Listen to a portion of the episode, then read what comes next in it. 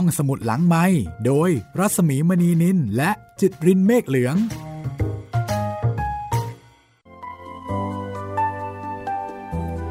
สวัสดีค่ะคุณผู้ฟังค่ะต้อนรับคุณผู้ฟังเข้าสู่รายการห้องสมุดหลังไมค์เจอเจอกันที่นี่เป็นประจำนะคะทวนความเดิมกันสักนิดค่ะพลอยได้รู้ว่าคุณเปรมมีลูกกับบ่าวคนหนึ่งชื่อว่าตาอ้นพลอยขอตาอ้นเป็นลูกแล้วก็นำตาอ้นมาเลี้ยงบนตึกวันหนึ่งพลอยพาตาอ้นเข้าไปเยี่ยมช้อยและคุณสายช้อยชวนพลอยให้ตามเสด็จเสด็จไปบางปะอินในวะในงานถวายพระเพลิงพระศพเสด็จพระองค์ใหญ่พระเจ้าบรมวงศ์เธอกรมขุนสุพรรณภาคาวดีซึ่งเป็นพระราชธิดาในรัชกาลที่ห้าเผอิญว่าคุณเปรมต้องตามเสด็จด้วยพลอยได้ทีจึงขอตามเสด็จโดยจะเอาตาอ้นติดไปด้วยคุณเปรมก็อนุญาตทำให้พลอยดีใจมากนะคะที่จะได้ตามเสด็จไปบางปะอินอีกครั้งหนึ่งได้เดินทางร่วมกับคุณสายแล้วก็ช้อยได้รำลึกความหลังพลอยนางพิษและยายแจ่มซึ่งเป็นคนดูแลตาอ้นลงเรือเครื่องล่วงหน้าไปบางปะอินนี่คือความเดิมตอนที่แล้วนะคะของสี่แผ่นดินวันนี้พลอยจะได้เดินทางไปบางปะอินค่ะแล้วก็ได้ร่วมในเหตุการณ์ประวัติศาสตร์อีกครั้งหนึ่งเหตุการณ์ที่พลอยได้พบเห็นว่าทุกชีวิตล้วนแล้วแต่อยู่ภายใต้ความทุกข์ความสุขและกฎธรรมชาติเท่าเทียมสี่แผ่นดินตอนที่สามสิบสองค่ะ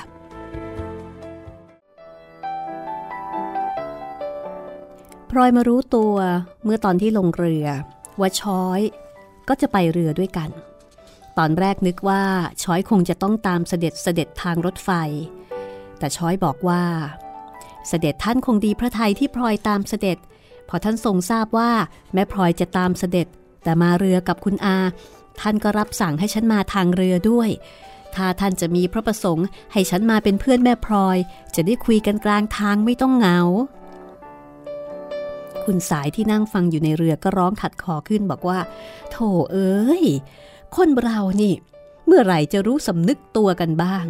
ท่านไม่ให้ตัวตามเสด็จทางรถเพราะท่านกลัวว่าท่านจะต้องขายพระพักนะสิไม่ว่าเอ๊ะคุณอานี่ชาติก่อนท่าจะทำกรรมกับฉันเอาไว้มากนะเนี่ยไม่ว่าฉันจะพูดจะจาอะไรคุณอาต้องขึ้นเทศสองธรรมาสน์ขัดคอกับฉันทุกทีไปแปลกแท้ๆทีเดียวพลอยฟังคุณสายกับช้อยปะทะคารมกันก็รู้สึกอารมณ์ดีมีความสุขเพราะนี่คือสิ่งที่คุ้นเคยนะคะพลอยได้กลับมาอยู่ในสิ่งแวดล้อมและบรรยากาศที่เคยชินช้อยหาเรื่องมาคุยให้ขบขันได้อยู่เรื่อยๆส่วนคุณสายนอกจากจะกลัวเรือล่มกลัวอันตรายต่างๆในน้ำแล้วก็ยังกลัวตาอ้นจะวิ่งซุกซนลงน้ำหายไปเพราะว่าพลอยเนี่ยเอาตาอ้นมาด้วยนะคะแล้วก็อยู่ในวัยที่กำลังซนเลยทีเดียว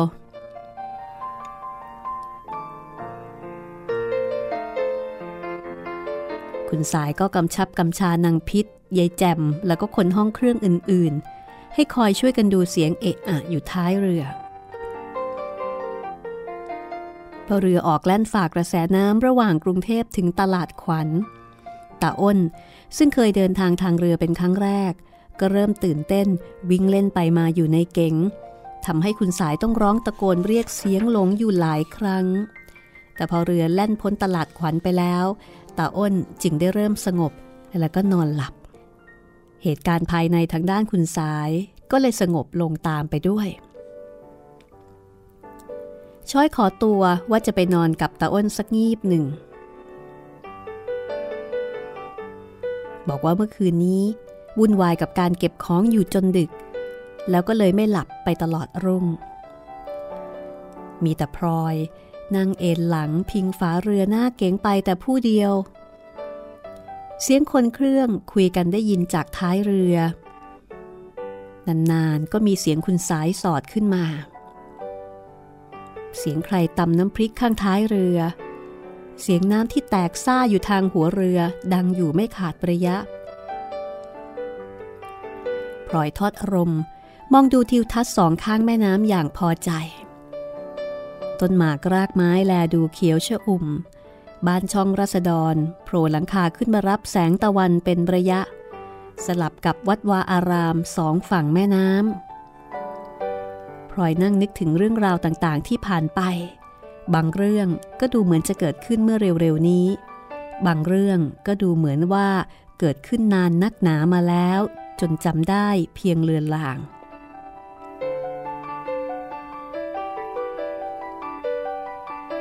คราวที่ตามเสด็จบางปะอินคราวก่อนดูเหมือนว่าจะเกิดเมื่อวันซืนนี้เองพลอยยังจำความรู้สึกต่างๆได้หมดแม้แต่จะนุ่งห่มสีอะไรในวันตามเสด็จก็ยังจำได้แต่เรื่องที่เกิดขึ้นไม่กี่วันก่อนเสด็จบางปะอินคราวนั้นก็คือตอนที่ได้ทราบข่าวว่าพี่เนื่องไปมีเมียที่นครสวรรค์มาคิดดูเดี๋ยวนี้ก็ไกลตัวเหลือเกินราวกับว่าเรื่องนี้เกิดขึ้นมาแล้วหลายสิบปีพลอยนึกถึงเรื่องนั้นแล้วก็แปลกใจจำได้ว่าครั้งหนึ่งเคยรักพี่เนื่องยิ่งกว่าสิ่งใดๆแต่มานึกดูในขณะนี้ก็ไม่เกิดความรู้สึกใดๆทั้งสิ้นปราศจากความวาบหวามในใจอย่างที่เคยมีมาแต่ก่อนหรือนึกถึงเรื่องที่พี่เนื่องสละคำสัญญาก็ไม่ได้เกิดความทุกข์ระทมเหมือนที่เคยรู้สึกมาครั้งหนึ่งพลอยคิดถึงเรื่องนี้แล้วก็อัศจรรย์ใจเพราะเป็นเรื่องของตัวแท้ๆแต่เมื่อเวลาล่วงเลยไปไม่นานเท่าไหร่ก็กลับกลายเป็นเรื่องที่ผ่านมานานแล้วไม่มีความหมายเหมือนกับว่าเรื่องนั้น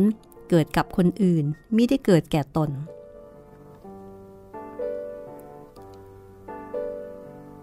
พลอยนึกถึงคุณเปรม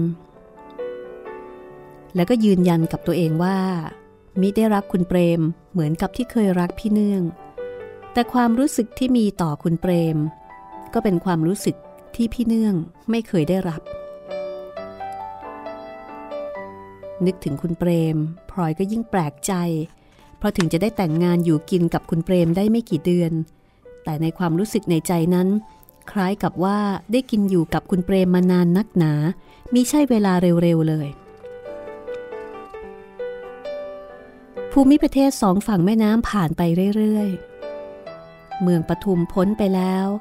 บ้านเรือนสองฝั่งก็ห่างลงมีแต่เรือกสวนไร่นา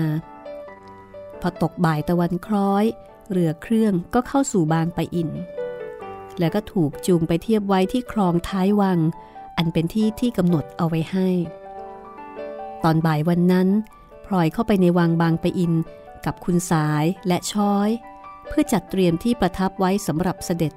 ซึ่งจะเสด็จมาจากรถไฟซึ่งคือเสด็จมาทางรถไฟจากกรุงเทพในวันรุ่งขึ้น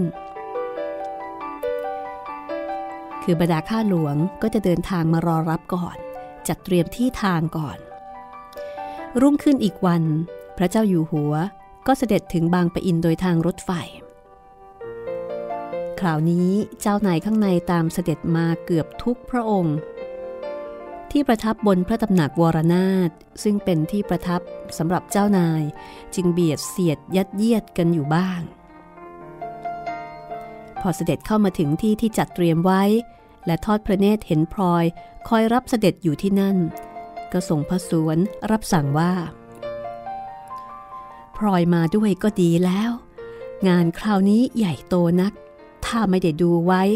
ก็จะไม่ได้เห็นอีก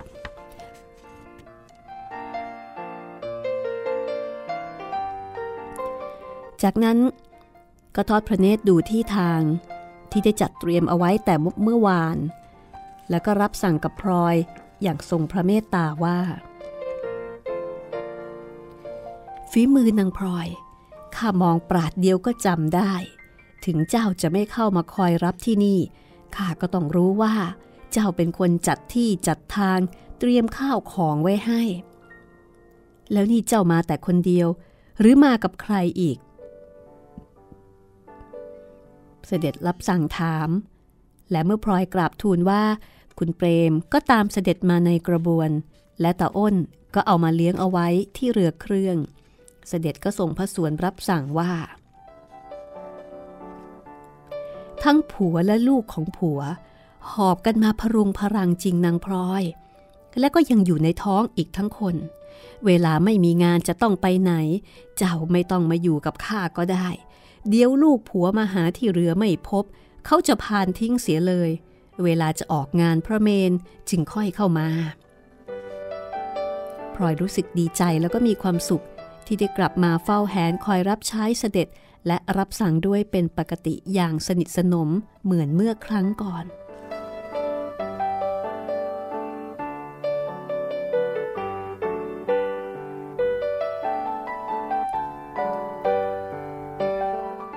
ประมาณ สองถึงสาม วันหลังจากเสด็จถึงบางปะอินแล้วพระเจ้าอยู่หัวก็เสด็จพระราชดำเนินพร้อมด้วยเจ้านายฝ่ายหน้าฝ่ายในไปยังสถานีรถไฟบางปะอินเพื่อรับพระศพกรมขุนสุพรรณภาควดีจากกรุงเทพกระบวนรถพระศพเข้าถึงสถานีในตอนสายพระโกฐบรรจุพระศพนั้นประดิษฐานอยู่บนรถโถงซึ่งตกแต่งเป็นพิเศษพร้อมด้วยกระบวนพระอิสริยยศต่างๆและเมื่อพระศพถึงบางปะอินแล้วก็เชิญพระโกฐลงเรือยาวมาขึ้นที่ท่าพระราชวังบางปะอินจากนั้นก็เชิญพระโกฐไปประดิษฐานณพระที่นั่งไอสวรรค์ทิพยอาสน์ซึ่งสร้างไว้กลางสระในพระราชวังแล้วก็โปรดเกล้าโปรดกระหม่อมให้ตั้งพระศพณที่นั้นสามวันและมีงานมหรสพสมโพธิสองข้างพระที่นั่งไอสวรรค์ได้ปลูกสร้างเป็นพับพราและต่อสะพานเดินจากขอบสระถึงกันได้ตลอดแบ่งเป็นข้างหน้าข้างหนึ่งและข้างในอีกข้างหนึ่งในวันบำเพ็ญพระราชกุศลวันแรกพลอยแต่งขาวตามเสด็จขึ้นไปทางที่ประทับข้างในเมื่อส่งเสด็จแล้วพลอยก็นั่งอยู่กับพวกข้าหลวงตำหนักอื่นทางท้ายพับพราพอที่จะแลเห็นเจ้านายที่ประทับอยู่นั้นได้การพระราชกุศลดำเนินไปจนเสร็จแล้วพลอยนั่งอยู่เฉยๆมิได้สนใจเท่าไหร่นักเพราะไปมุ่งนึกถึงเรื่องที่นัดเอาไว้กับชอยว่าจะออกไปเที่ยวในตอนกลางคืนพองานที่พระที่นั่งไอสวรรค์เสร็จลงพลอยก็รู้ได้ว่าจวนถึงเวลาเจ้านายเสด็จกลับเพราะมีความเคลื่อนไหวภายในที่ที่เจ้านายข้างในประทับแต่ในทันใดนั้นพระเจ้าอยู่หัวก็เสด็จขึ้นผ่านทางเจ้านายข้างในและพลอยโดยมิได้คาดฝันและพลอยก็ได้เห็นสิ่งที่ประทับตราตรึงใจไปจนตลอดชีวิตนั่นก็คือพระเจ้าอยู่หัวเสด็จมาจากที่ประทับด้วยพระพักอันเศร้าโศกอาลัยถึงพระราชธิดาที่อยู่ในพระโกฐและพอทอดพระเนตรเห็นเสด็จพระองค์กลางผู้เป็นพระคณิษฐาร่วมเจ้าจอมมารดากับกรมขุนสุพรรณภาควดีก็เสด็จพระราชดำเนินเข้ามาสวมกอดเสด็จพระองค์นั้นและต่างองค์ต่างทรงพระกันแสงพลอยใจหายด้วยความเศร้าสลดรีบหมอบก้มหน้าลงทันทีมิกล้าจะมองภาพนั้นในคอนั้นแห้งและตีบตันน้ำตาอุ่นๆออกมาอยู่เต็มสองเบ้าตาพลอยเพิ่งได้เห็นครั้งนี้เป็นครั้งแรกที่พระเจ้าอยู่หัวของตนทรงพระกันแสงความทุกข์ระทมใจที่ตนเคยได้รับมาแล้วและแน่ใจว่าจะต้องรับต่อไปนั้นดูหมดความสำคัญลงไปในทันทีทันใดว่านับประสาอะไรแต่คนขนาดพลอยซึ่งเป็นแต่เพียงผู้ที่ไม่มีความสำคัญอย่างใดจะต้องเศร้าโศกจะต้องประสบความทุกข์เป็นครั้งคราวโดยต้องเสียของรักหรือพลัดพรากจากคนเป็นที่รักเพราะแม้แต่พระเจ้าอยู่หัวเจ้าชีวิตของคนทั้งเมืองและสำหรับพลอยก็ถือว่าเป็นหลักของโลกมนุษย์นี้พระองค์ยังต้องประสบความวิปโยคเช่นกันหาทรงหลีกเลี่ยงจากการพลัดพรากจากคนที่รักหรือของที่รักนั้นได้ไหมพลอยหมอบก้มหน้าอยู่นานจนแน่ใจว่าน้ำตาแห้งแล้วจึงเงยหน้าขึ้นก็พอดีได้เวลาเสด็จกลับ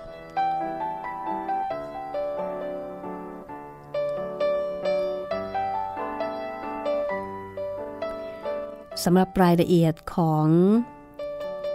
งาน พระราชทานเพลิงพระศพของเสด็จพระองค์ใหญ่พระเจ้าบรมวงศ์เธอกรมขุนสุพรรณภาคาวดีนี้เดี๋ยวจะเล่าเกร็ดความรู้ให้ฟังในช่วงหน้านะคะตอนนี้ฟังเรื่องต่อกันก่อนเพราะว่าเหตุการณ์สำคัญยังไม่หมดนะคะบ่ายวันนั้นค่ะคุณเปรมก็มาหาพลอยแล้วก็มากินข้าวที่เรือเครื่องคุณสายก็จัดสำรับเลี้ยงดูอย่างแข็งแรงคุณเปรมก็พูดคุยอยู่กับคุณสายแล้วก็ทำให้คุณสายเนี่ยปลื้มปิติยินดีมีอารมณ์ดีไปได้มากพอตกเย็นคุณเปรมกลับไปช้อยจึงออกมาจากในวังเพื่อรับพลอยไปเที่ยวงานตามที่ได้นัดกันไว้แต่ช้อยมาพร้อมกับหน้าตาที่ดูแล้วไม่ค่อยสบายนะวันนี้มีข่าวไม่ดีเสียแล้วล่ะข่าวอะไรอีกล่ะเดี๋ยวก็จะมาหลอกให้ฉันตกใจอีกหรอกคราวนี้ข่าวจริงๆค่ะคุณอาฉันไม่ได้พูดเล่นหรอกสมเด็จพระองค์ใหญ่ทรงพระประชวรช้อยหมายถึงสมเด็จเจ้าฟ้าผู้เป็นพระราชธิดาพระองค์ใหญ่กับพระอัครชายาองค์กลางเอ๊ะก็เมื่อเช้าฉันยังเห็นท่านเสด็จไปรับพระศพที่สถานีอยู่นี่ช้อยนั่นน่ะสิเหลวเสียอีกละกระมังยายช้อยระวังให้ดีเถอะท่านอยู่ของท่านดีๆไปหาว่าท่านประชวรเดี๋ยวถูกมะพร้าวห้าวยัดปากชอยไม่สนใจต่อคำพูดของคุณสายแต่ตอบพลอยว่าฉันรู้แล้วพลอยแต่ท่านเสด็จไปทั้งประชวรเพราะเมื่อเช้าเพียงแต่ไม่ทรงสบายนิดหน่อยเท่านั้นแต่พอเสด็จกลับมาก็มีพระอาการหนักขึ้นพวกข้าหลวงเขาเล่าให้ฉันฟังว่าพระองค์ร้อนเหลือเกินไม่เคยเห็นพระอาการอย่างนี้มาก่อนเลยอย่าพูดมากไปเลยยายช้อยมดถ่อหมอหลวงท่านก็มีถมไปประชวรไข้ผิดอากาศถูกแดดถูกหน้าอย่างนี้อีกสองสามวันท่านก็หายอย่าไปพูดให้เป็นหนักหนาไปเลยสมพรปากคุณอาเถอะช้อยพูดหน้าขึมขึมพลอยตามช้อยไปในวังนิ่งๆไม่ได้พูดจาว่าอะไรกันอีกต่อไปคืนวันนั้นในสระใหญ่ที่พระราชวังบางปะอินสว่างสวัยด้วยแสงไฟสิ่งที่เรียกร้องความสนใจที่สุดก็คือกระทงใหญ่ที่ลอยอยู่ในสระพลอยลงเรือพายกับช้อยแล้วก็พวกข้าหลวงตำหนักเดียวกันอีกสองสามคนเที่ยวพายดูกระทงเหล่านั้นด้วยความตื่นตาตื่นใจกระทงใหญ่ที่มาลอยอยู่ในสระเป็นของเจ้านายข้าราชการและพ่อค้าคฤหบดีจัดทำมาสนองพระเดชพระคุณทุกกระทงจุดไฟสว่างสวัยและประดิษฐ์เป็นรูปต่าง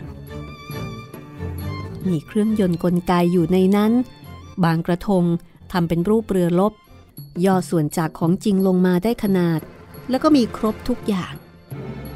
อีกกระทงหนึ่งทำเป็นรูปนางธรณีบีบมวยผมมีเครื่องสูบน้ำซ่อนอยู่ข้างในสูบน้ำจากสระให้ไหลออกมาทางมวยผมได้จริง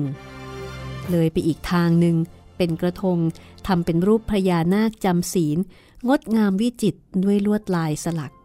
จนดูเหมือนกับว่าพญานาคนั้นมีชีวิตแต่ถ้าเกิดว่าใครไปกระทบก็จะเคลื่อนไหวสำแดงอิทธิฤทธิ์นอกจากนี้ก็มีกระทงของอีกเจ้าของหนึ่งทำเป็นรูปกระโจมแตรที่มีของจริงอยู่ในพระราชวังนั้นย่อส่วนลงมาจนเหลือเล็กน่าเอ็นดูนี่คือส่วนหนึ่ง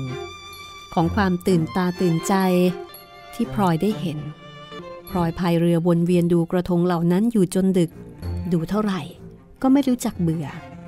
ในสระนั้นเต็มไปด้วยเรือเจ้านายและเรือข้างในออกพายเวียนวนดูกระทงอยู่ทั่วกันมีเสียงทักทายกันเบาๆเสียงชมกระทงนั้นเปรียบกับกระทงนี้ดังอยู่ไม่ขาดกระทงที่นำมาลอยในสระนี้ลอยอยู่จนครบสามวันอันเป็นเวลาตั้งพระศพบำเพ็ญพระราชกุศลและในคืนต่อมาเสด็จพระราชดำเนินทอดพระเนตรพร้อมด้วยคณะกรรมการประกวดกระทงกระทงใดที่ได้รับรางวัลที่หนึ่งก็ให้ปักธงเหลืองไว้เป็นสำคัญเรื่องราวจะดำเนินต่อไปอย่างไรนะคะติดตามได้ช่วงหน้าค่ะ ห้องสมุดหลังไมค์โดยรัสมีมณีนินและจิตรินเมฆเหลืองมาถึงช่วงที่สองนะคะของรายการห้องสมุดหลังไมค์วันนี้กับตอนที่สามสิบสองของสี่แผ่นดินก็คงจะต้องบันทึกเอาไว้เป็นประวัติศาสตร์ในการเล่าสี่แผ่นดินด้วยนะคะว่าณขณะนี้มีการประกาศใช้กฎอัยการศึกนะคะแล้วก็ครบรอบหนึ่งร้อยปีพอดิบพอดีของการประกาศใช้กฎอัยการศึกก็ต้องบอกว่าในขณะที่เรากำลังร่วมติดตามไปกับชีวิตของพลอย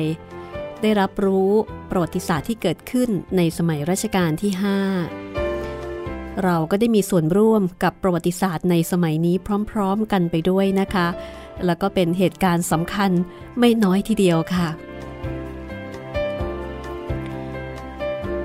และก่อนที่จะไปถึงสี่แผ่นดินกับเรื่องราวต่อไปนะคะก็ขอนำความรู้ที่เป็นเกร็ดเป็นเกร็ดความรู้ที่จะมาเสริมความเข้าใจกับเหตุการณ์ที่เกิดขึ้นกับงานสำคัญที่ทำให้พลอยเนี่ยได้มีโอกาสตามเสด็จมาที่พระราชวังบางปะอินอีกครั้งหนึ่งงานที่พลอยตามเสด็จเสด็จมาที่บางปะอินครั้งนี้นะคะคืองานถวายถวายพระเพลิงพระศพเสด็จพระองค์ใหญ่พระเจ้าบรมวงศ์เธอกรมขุนสุพรรณภาควดีนะคะหรือพระเจ้าบรมวงศ์เธอพระองค์เจ้าศรีวิไลลักษณ์สุนทรศักดิ์กัลยาวดีกรมขุนสุพรรณภาควดีซึ่งพระองค์เป็นพระราชธิดาที่ประสูติตั้งแต่ล้นเกล้ารัชกาลที่ห้ายังทรงพระอิสริยยศเป็นสมเด็จพระเจ้าลูกยาเธอคือก่อนที่พระองค์จะขึ้นครองราชย์นะคะกรมขุนสุพรรณภาควดีเป็นพระราชธิดาที่ประสูติจากเจ้าจอมมารดาแพรซึ่งอาจกล่าวได้ว่าเป็นความรักครั้งแรกของรัชกาลที่ห้าแล้วก็เป็นพระราชธิดาที่อาจจะเรียกได้ว่าเป็นพระราชธิดาที่อยู่เคียงข้างพระบรมราชนกมาตลอดนะคะในหนังสือสี่แผ่นดินกับเรื่องจริงในราชสำนักสยามของคุณสันสนีวีระสินชัยได้บอกเอาไว้ว่าในตอนที่รัชกาลที่ห้าเสด็จขึ้นครองราชย์ใหม่ๆพระองค์ต้องเผชิญปัญหามากมายในขณะที่ทรงมีความทุกข์หนักก็มีพระราชธิดาพระองค์นี้อยู่เคียงข้างช่วยบรรเทาให้คลายทุกข์และเมื่อทรงเจริญวัยก็เป็นพระราชธิดาที่มีพระจริยวัตรงดงาม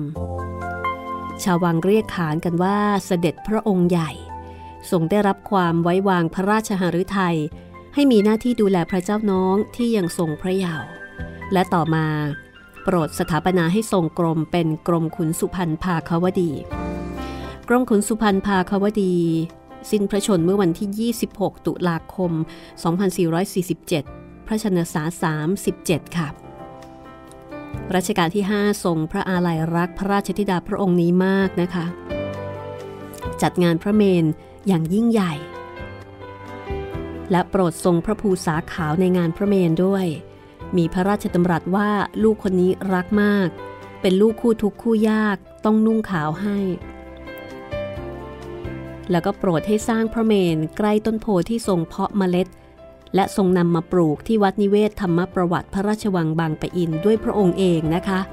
คือทรงปลูกด้วยพระองค์เองแล้วก็มีพระราชดำรัสว่าต้นโพนี้คือพระชนมายุของพระราชธิดาแต่นอกเหนือจากเรื่องที่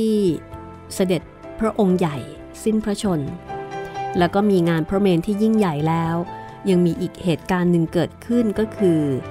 ในเวลาใกล้เคียงกันนะคะ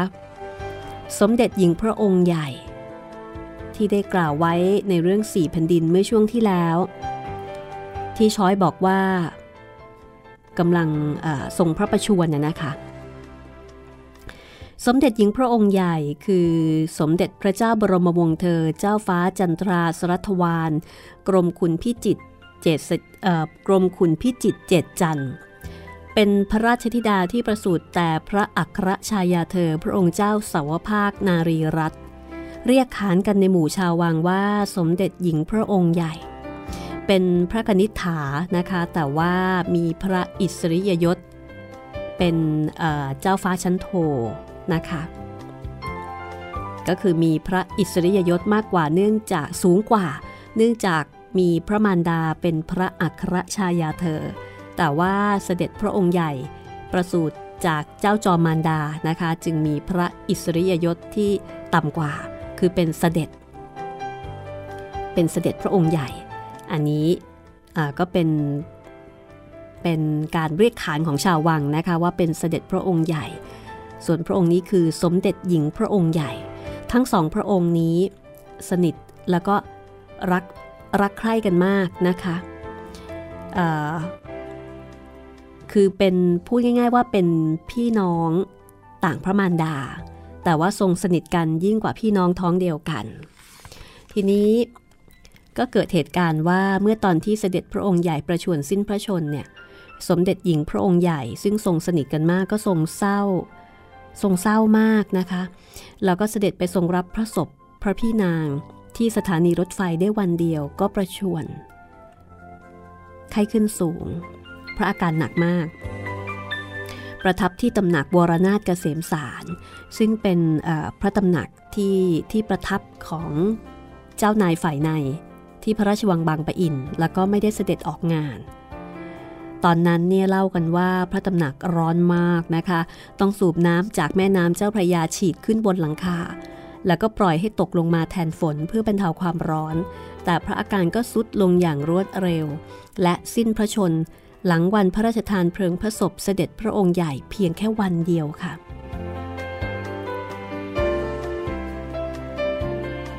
สร้างความโทมนัสให้กับล้นเกล้ารัชกาลที่ห้าอย่างหนักหนาทีเดียวนะคะที่ต้องสูญเสียพระราชธิดาในเวลาใกล้เคียงกันถึงสองพระองค์เล่ากันว่าเมื่อประทับยืนส่งพระศพที่เชิงบันไดตำหนักวรนาถทรงงนเงนจนต้องสุดพระองค์ลงประทับนั่งเรื่องนี้จึงเป็นเหตุการณ์ที่กล่าวขานร่ำลือกันในหมู่ชาววังนะคะกับการที่เจ้านายทั้งสองพระองค์สิ้นพระชนม์ในเวลาไล่เลี่ยกันและเป็นเจ้านายที่มีความสนิทสนมและก็รักกันมากด้วยเอาละค่ะดิฉันก็แอบเล่าล่วงหน้าก่อนนะทำให้คุณฟังเดาได้ว่าเหตุการณ์ที่ช้อยมาบอกคุณสายเนี่ยจะเป็นอย่างไรเอาล่ะเราไปติดตามเรื่องราวจากสี่แผ่นดินกันต่อเลยนะคะกับตอนที่สามสิบสองช่วงที่สองค่ะ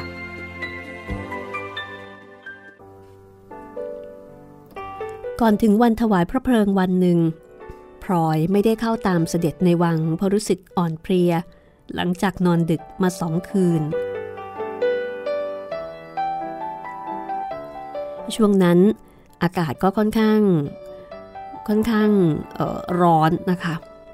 พลอยก็อาบน้ำประแป้งบรรเทาความร้อนแล้วก็หยิบหัวหอมกระจุกหนึ่งออกมานั่งปอกอยู่ที่หัวเรือเพื่อเอาไปให้เขาทำเครื่องและเพื่อฆ่าเวลามิให้มืออยู่เปล่าๆคนแต่ก่อนนี่ไม่ปล่อยเวลาให้ผ่านไปโดยเปล่าประโยชน์จริงๆนะคะมีอะไรก็พยายามหามาทำไม่ให้อยู่ว่างพลอยก็นั่งก้มหน้าก้มตาปอกหอมอยู่อย่างสบายอารมณ์มิได้นึกถึงสิ่งใดโดยเฉพาะพลอยจะนั่งอยู่นานเท่าไหร่ก็ไม่รู้ล่ะมารู้สึกตัวว่ามีใครคนหนึ่งมายืนอยู่บนตะลิ่งเอ่อบนตะลิ่งหน้าเรือห่างจากที่ที่พลอยนั่งไม่กี่มากน้อยพลอยก็เงยหน้าขึ้นดูว่าใครมายืนอยู่แล้วพอคนที่ยืนอยู่เห็นหน้าพลอยก็สะดุ้งสุดตัวทำท่าเหมือนกับจะถอยหนีแต่แล้วก็ได้สติทักขึ้นก่อนว่าแม่พลอยฉันไม่รู้ว่าแม่พลอยก็มาด้วยพลอยยิ้มยกมือไหว้แล้วก็ตอบว่าพี่เนื่องถ้าจะมาหาคุณอาละสิ เชิญลงมาในเรือสิปรากฏว่าเป็นพี่เนื่องนั่นเองพี่เนื่องก้าวลงเรืออย่างระมัดระวัง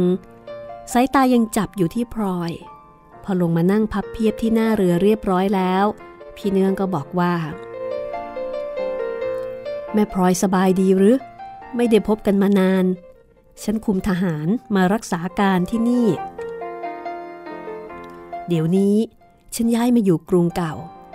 นึกว่าคุณอาสายจะตามเสด็จฉันก็เลยถามเข้ามาจนถึงเรือลำนี้พี่เนื่องก็เป็นทหารนะคะย้ายลงมาอยุธยาแล้วก็มาเจอพลอยจนได้แต่ตอนนี้พลอยก็คงไม่ได้มีความรู้สึกอะไรแล้วล่ะค่ะพลอยก็ตอบว่าฉันไม่ได้พบพี่เนื่องหลายปีเหมือนกันทีแรกฉันเกือบจำไม่ได้พี่เนื่องอ้วนขึ้นกว่าเก่าฉันสบายดีไม่เจ็บไม่ไข้อะไรพี่เนื่องเห็นจะสบายดีพี่เนื่องก็ตอบว่า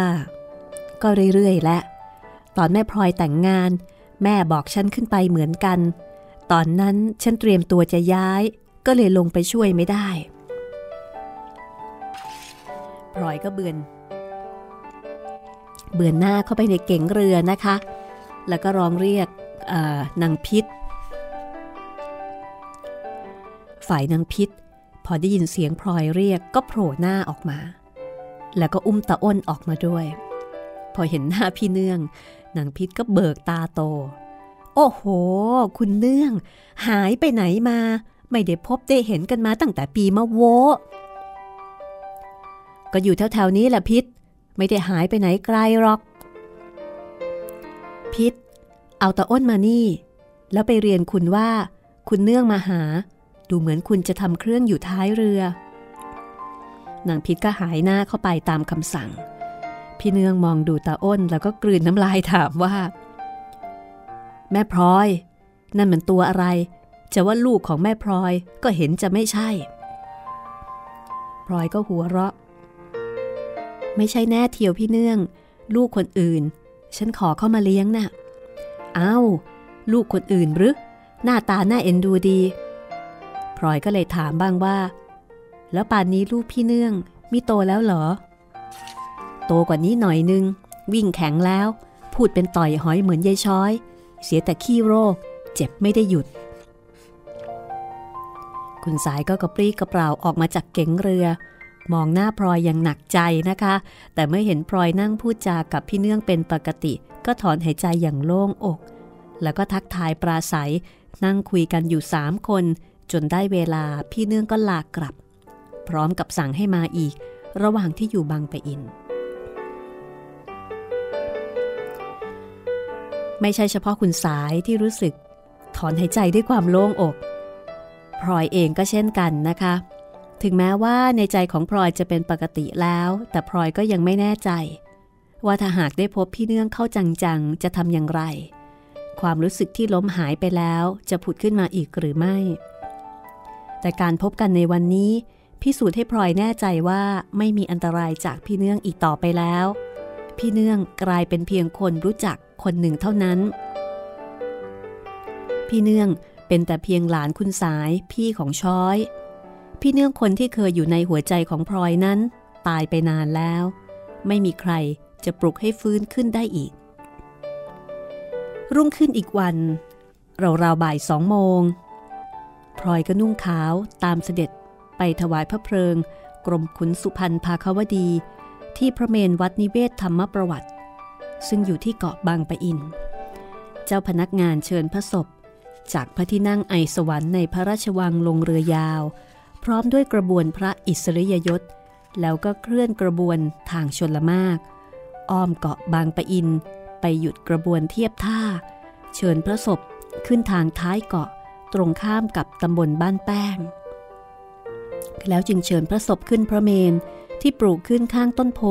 ในวัดนิเวศต้นโพเหล่านั้นมีจำนวนเท่าพระชนมายุของเสด็จกรมขุนสุพรรณพอดีหมู่คนที่ไปในงานวันนั้นก็นุ่งขาวเป็นส่วนมากบรรดาพระเจ้าลูกเธอทุกพระองค์ทรงขาวจะมีทรงดำก็แต่พระเจ้าน้องยาเธอ และน้องนางเธอ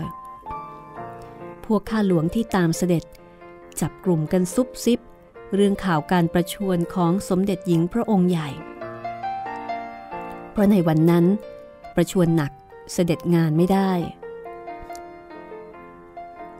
ซึ่งตามความจริงตั้งแต่วันเสด็จไปรับพระศพที่สถานีรถไฟแล้วก็เริ่มประชวรมิได้เสด็จออกงานอีกเลยในวันถวายพระเพลิงทุกคนแสดงอาการหนักใจเพราะประชวรมากนักไหนว่าถึงกับเพ้อตรัสเป็นภาษาฝรั่ง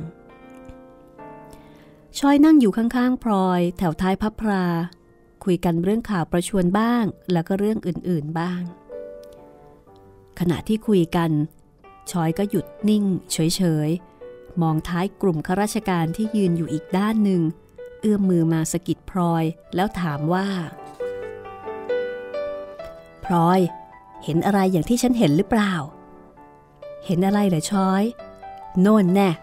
ใครแต่งทหารยืนอยู่โน่นโผล่มาจากไหนก็ไม่รู้พลอยมองตามสายตาช้อยไปก็เจอพี่เนื่องแต่งเครื่องแบบนายทหารยืนอยู่อย่างสงบเสงี่ยมก็หัวเราะอ๋อนึกว่าใคร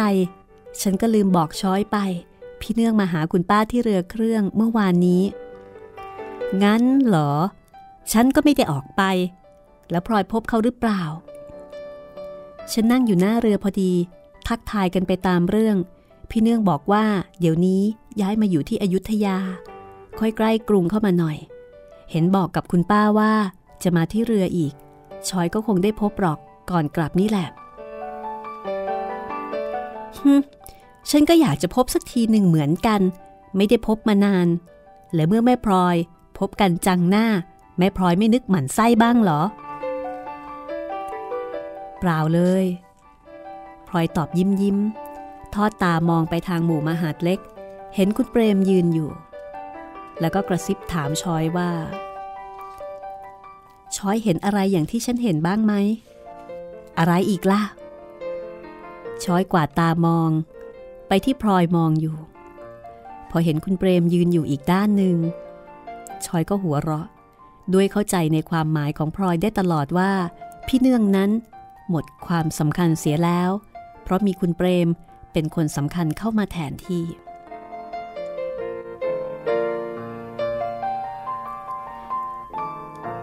เมื่องานถวายพระเพลิงเสร็จสิ้น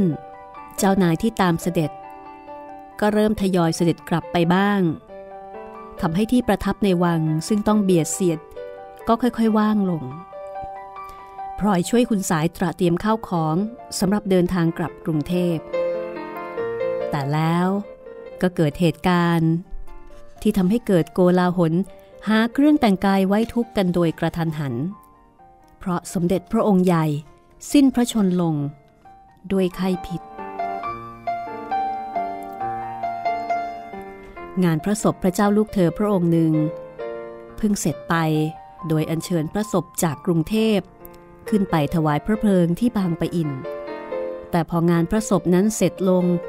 งานพระศพพระเจ้าลูกเธออีกพระองค์หนึ่งก็เริ่มขึ้นอย่างที่ใครมิได้คาดฝันเอาไว้คนในวังทุกคนต้องสะดุ้งสะเทือนต่อการวิปโยคอันเต็มไปด้วยความตระหนกใจเจ้าพนักงานต้องรีบตระเตรียมงานส่งน้ำพระศพโดยรีบด่วนข้าวของที่จะต้องใช้ในการนี้ตลอดจนพระโกศใส่พระศพอีกองค์หนึ่งต้องนำขึ้นมาจากกรุงเทพโดยขบวนรถเร็วเจ้านายข้างหน้าที่เสด็จกลับลงไปกรุงเทพแล้วก็ต้องเสด็จกลับขึ้นมาอีกโดยด่วนเพื่อให้ทันส่งน้ำพระศพสมเด็จหญิงพระองค์นั้น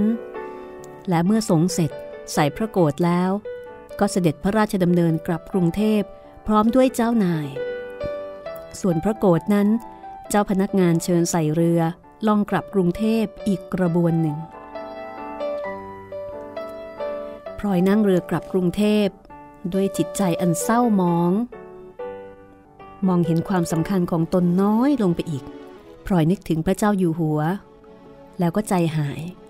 พระองค์เพิ่งพระราชทานเพลิงศพพระเจ้าลูกเธอพระองค์ใหญ่เสร็จสิ้นไปพระเจ้าลูกเธออีกพระองค์หนึ่งก็ด่วนสิ้นพระชนม์ลงอีกพระศพหนึ่งแห่ขึ้นมาจากกรุงเทพเพื่อจะได้แห่อีกพระศพหนึ่ง กลับในการเสด็จพระราชดำเนินเที่ยวเดียวกันมัจจุราชนั้นมิได้ยกเว้นให้แก่ใครและวงล้อแห่งชีวิตคือการเกิดแก่เจ็บตายและการพลัดพรากสูญเสียของรักนั้นกว้างขวางนักไม่มีผู้ใดหลีกเลี่ยงได้จะเป็นพระมหากษัตริย์ผู้เต็มไปด้วยพระราชอิสริยยศและพระราชอำนาจหรือยาจกเข็นใจเพราะพลอยดำรงชีวิตต่อไปหลังจากนั้นด้วยความไม่ประมาทมีสติสัมปชัญญะเป็นผู้ใหญ่ขึ้นในตอนขากลับจากบางปะอินมากกว่าขาไปจากนี้ไปชีวิตของพลอยก็ดูเหมือนว่าจะเติบโตเป็นผู้ใหญ่อีกขั้นหนึ่งนะคะแล้วก็กำลังเตรียมที่จะเป็นแม่คนจะเกิดเหตุการณ์อะไรกับชีวิตของพลอยต่อไปอีกบ้างติดตามได้ในตอนหน้านะคะสี่แผ่นดินตอนที่สามสิบสามค่ะวันนี้หมดเวลาแล้วลาคุณผู้ฟังไปก่อนสวัสดีค่ะห้องสมุดหลังไมค์โดยรัศมีมณีนินและจิตรินเมฆเหลือง